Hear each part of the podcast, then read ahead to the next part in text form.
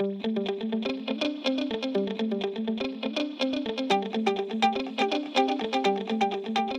OT geniuses. My name is Jessica Lopez Hermanton, and I am the creator and founder of OT Genius. And you're listening to Pre OT Secrets. On this show, we talk about how to get into occupational therapy school, how to do it in the most financially savvy way.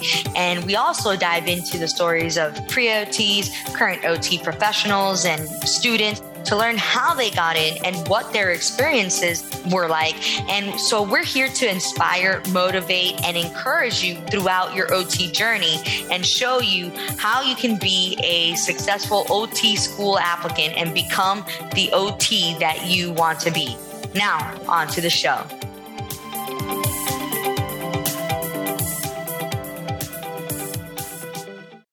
Hello, OT geniuses. Welcome to another pre OT secrets episode. We are still in the middle of our settings in OT series, and we have a very special treat w- for you guys today.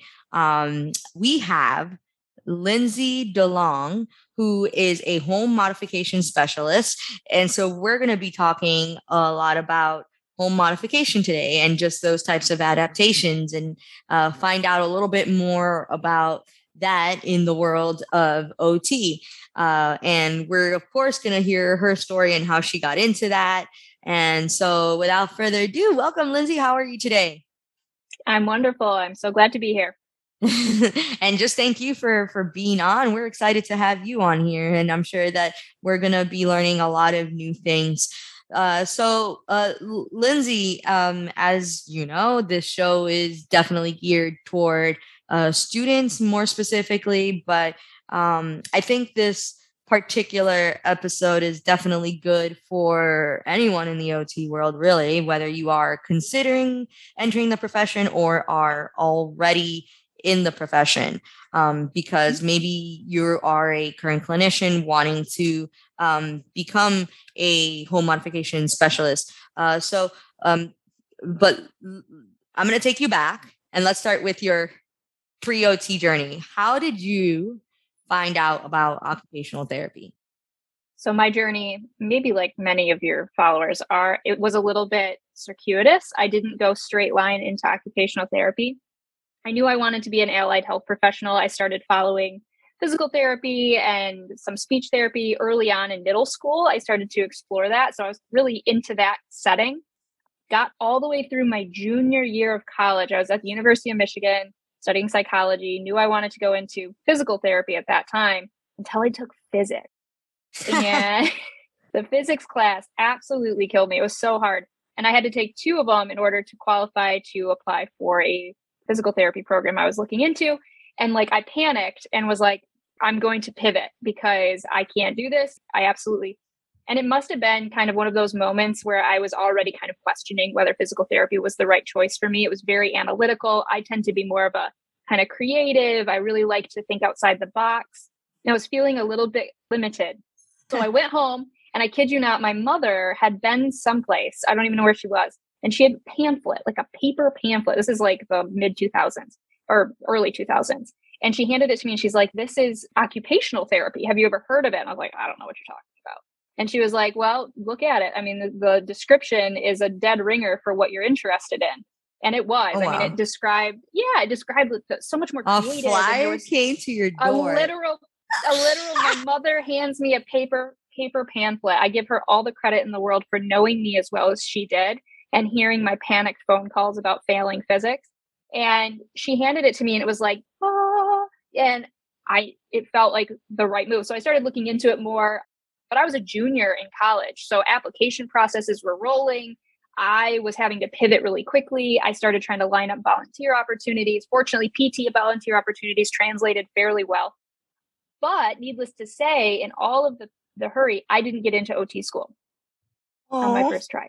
No. It was devastating. I'm doing another like total like ah, what am I going to do with my life? Of course. Um, I got married. What else am I going to do? I'll just go get married. So I got married, and my husband and I at the time were young, married, trying to figure out life. And he was like, "You want this? Just apply again." And so a year mm. later, I reapplied to, to, my schools of choice, which happened to be NYU and Grand Valley State University, two very different schools. Grand Valley is in Grand Rapids, Michigan area where I'm from and where we were currently living. And I got in. And it was one of those things because I think it took me so long to get in and I had done so much soul searching in the process. By the time I got into the program, I was like, just thrilled to be there. And so the work yeah. felt like joy because like I knew what it felt like not to have the opportunity. And mm. so I think that was ultimately one of the best gifts I ever received was failing multiple times, failing to find the right gig early on, you know, not getting in on the first try. I failed a lot. And in that failing, I kind of kept failing forward, I like to say. Like I kept moving. Yeah. Thanks to the support of people around me who saw that I had a passion and I, I could bring value. I graduated and it's been one of those awesome journeys where, again, continue to explore and do new things. And um, I think as an OT, we are naturally built to be adventurous and a little bit mm-hmm. more outside the box thinkers. And so that's my one piece of advice for pre OT students or students in general, wherever you are in your journey. Like, don't be afraid to fail. it's not the end of the world. um, yeah there's this quote that I love show me somebody who is successful, and I'll show you somebody who has failed a lot. Yeah. That has stuck with me. And as I go through just my journey in helping pre occupational therapy students, and as I just go throughout my career, I have failed and I have failed a lot as well it just comes to the point of what are you going to do with that failure? Are you going to let it stop you or are you going to continue continue failing forward as you say? And so that is just really really significant and I'm sure very valuable to many students because we get bogged down with tests that maybe we failed whether it's just a regular test that we take for a class or the NBCOT and you just got to keep at it. You really do and figure out what needs to be modified in your study plan or in the way you're doing things, right? Maybe it's even just your space that needs to be changed. But what got you into home modification and getting the home modification specialty? So again, a bit circuitous, but I've always had an interest in the environmental component of occupational therapy, the the PEO model, right? The person, mm-hmm. the environment, the occupation. I've mm-hmm. always been very drawn to the kind of observation of physical spaces. Comes by naturally. My dad was a builder. I have been around a lot of real estate, a lot of buying and selling and modifying, and just understanding the value of the lived environment within a person's life. And so I think that's always been part of my mindset going in.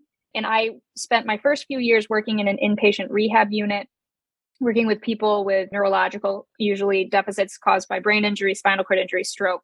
And then I got into home health about seven years ago. And I did that. And in home health, you, you can't ignore that environmental piece. It is such a huge piece of what we do.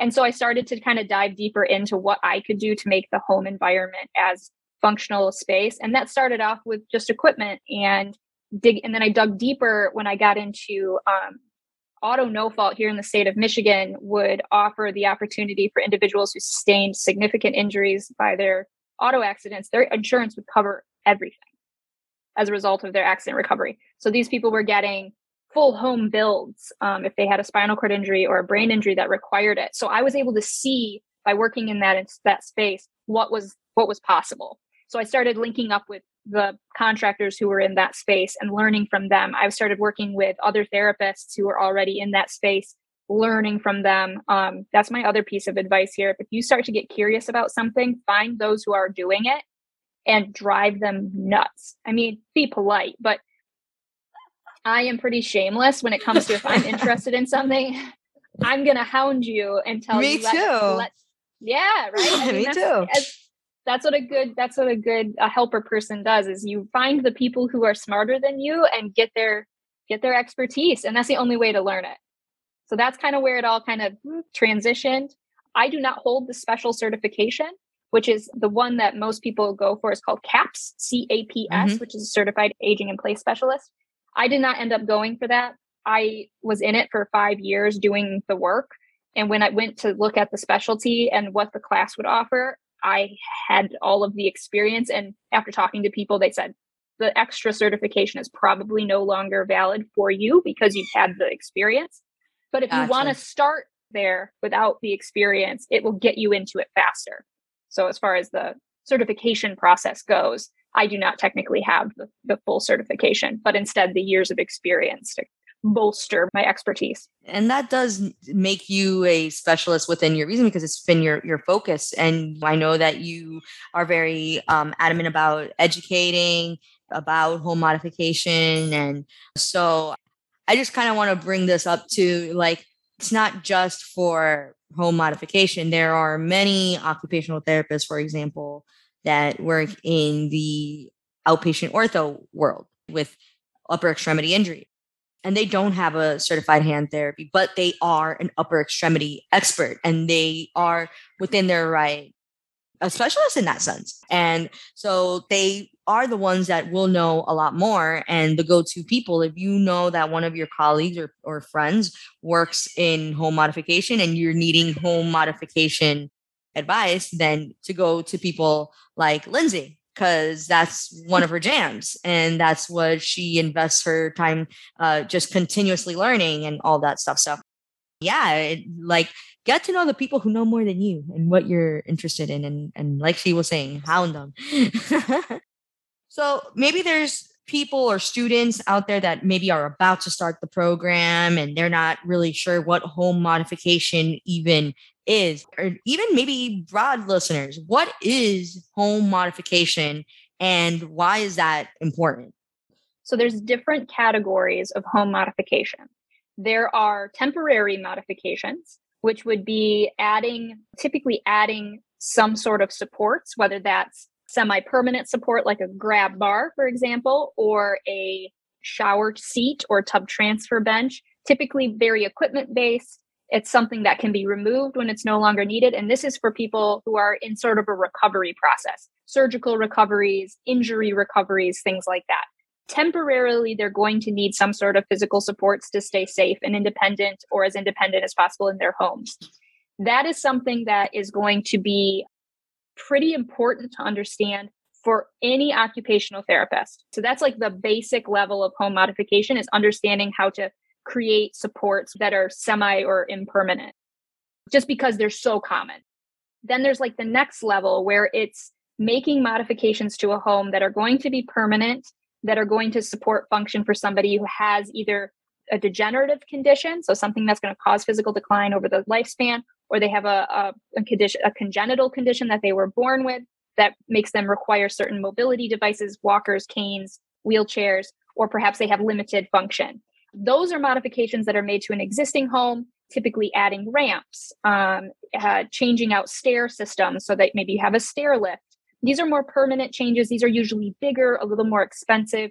Could mean you're doing a remodel. Kitchens and bathrooms tend to be, and bedrooms tend to be the three places you see remodels done that prioritize this level of home modification. So these are a little bit more specialized. This is very OT heavy, very OT heavy in involvement. Usually you're partnering with the contractors in the area who are also certified to understand accessibility. And it's very important that you're partnering with contractors who you can have that open dialogue with. Because one thing I've learned is that OTs tend to get pushed out of the conversation too early in the process. We hand off our recommendations, and oftentimes they say, Thank you. We don't need you anymore. We're going to do what you ask. It's really important that we stay involved throughout the process. And I make that very clear. Wow. Yeah. That's just a little insider tip. But if you get into this area, be ready to be dismissed frequently and have to stand up and voice the importance of your knowledge base in conjunction with the construction pieces. Um, you, you can't be afraid or intimidated yeah. by that. And I have not worked directly like that in terms of home modification. So my assumption, and hopefully they say when you assume you make an ass of you but anyway yeah. maybe my assumption is correct i'm assuming that a lot of these contractors too they are male and so and they could be very dismissive of you just because you're you're a female. And they're like what do you know about this home modification thing? Well thank you so much for your recommendation. I don't know like do, can you and we are a very female dominated profession overall. So any advice for our listeners then in i guess specifically who i think you could even be a male ot and they'll still maybe be dismissive of you just because they don't think that you have maybe, I guess, like the f- true foundation. And they're like, oh, well, she's probably just giving general advice and whatever. Yeah, we'll do it, blah, blah, blah. And they just dismiss it. Any advice on for our listeners on how they can assert themselves in this world when dealing with people who are being dismissive of your recommendations as an occupational therapist? It's so important to be confident in what you speak of. And that can mean, and I don't mean false confidence. I mean, know that what you are talking about is uh, truly tied to the science and the art of occupational therapy. What we do is highly specific, highly scientific, based in research. We have evidence to back what we're doing prevention of injury, prevention of falls, things like that. We are experts in that area. Do not shy away from being able to stand up and say, I am an expert. You need to respect that if you're being really dismissed. I find that frequently the dismissiveness isn't necessarily coming from a place of, they're not trying to be rude. They just don't know how the process works. They are very focused on their part of the work and they're busy. That's the other thing. When you're working with contractors, subcontractors, builders, they don't have a lot of time for chit chat and minutia. So I usually mm. try the best the you you win over more people by being a support versus a barrier. If you're being dismissed in a rude way and you need to stand up for yourself and be a little bit firm, that's great. Do it. But the best thing you can do is be a support and be like, "Hey, I know that your time is valuable I can be a support in this system and I can be the one who connects with the person who lives in this home. I'm going to be your your communication between us. I don't want to say middle person because I'm not really a middle person. I'm a support. I'm going to be able to interpret the needs and the observed deficits of this person living within this environment to your construction specialty. I am the bridge. And being that bridge is so, so valuable. It makes the process more efficient because you're not going to have to go back and make changes on stuff that wasn't made the way that they wanted because maybe you just missed that communication. I can prevent that. So it makes the process more cost effective, it makes it more efficient. They don't have to do the chit chatty part of it that they don't really want to do anyway. So build yourself up as a support, a bridge, not a barrier. You're not going to be a pain in their butt. You're just going to be there to really make this process smooth. Everyone ends happy you get a good review, you get your paycheck at the end. As the OT, I've got a satisfied patient who's now safe, more independent, more functional in their home. Everybody's happier when we all communicate and work together. And that's how I pitch it. And that works. 9.9 times out of 10, that is what it takes to make sure that you have a valuable partnership with those who are doing the actual physical work on the house. Very cool. Very, very cool.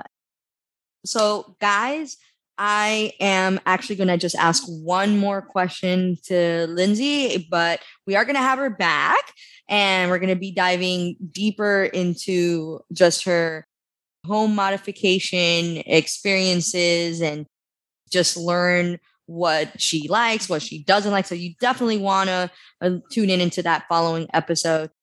But Lindsay, my last question to you is because this would not be pre OT Secrets if I did not ask this what is the biggest advice that you have for students that are applying through the program or going through their preoccupational therapy journey? I think I kind of already alluded to this, but don't be dissuaded by challenge. Okay. Early on in school, I was really easily devastated by failures and challenges and being pushed to my limit. And then slowly I've realized as I've gotten older, and I wish I had had this knowledge when I was younger, that challenge is what builds you. That challenge is what gives you passion. Because when you push through it and you find end, whatever end that is, whether you've had to pivot, whether you've had to fail and come through the other side, don't fear that stuff. Face it. It's the only way to get better. And that's that's a life thing, but especially in healthcare because you will never not be facing challenges and you got to get real comfortable with them. So the sooner you do that, the sooner you'll realize this is a pretty amazing career path, but it's full of bumps in the road that get you ever more strong and ready to take on the world. So don't be afraid of it. Most definitely. I 100% agree. So, guys, now what home modification even is. We talked about just how it's possible to get a certification. Yet, even if you don't, you can still be an expert in that field. So um, I hope that this has brought some at least some perspective of what you can do as an occupational therapist. But like I said earlier, we'll be diving into a little bit more in the next episode. So we'll see you in the next one, Lindsay. Thank you.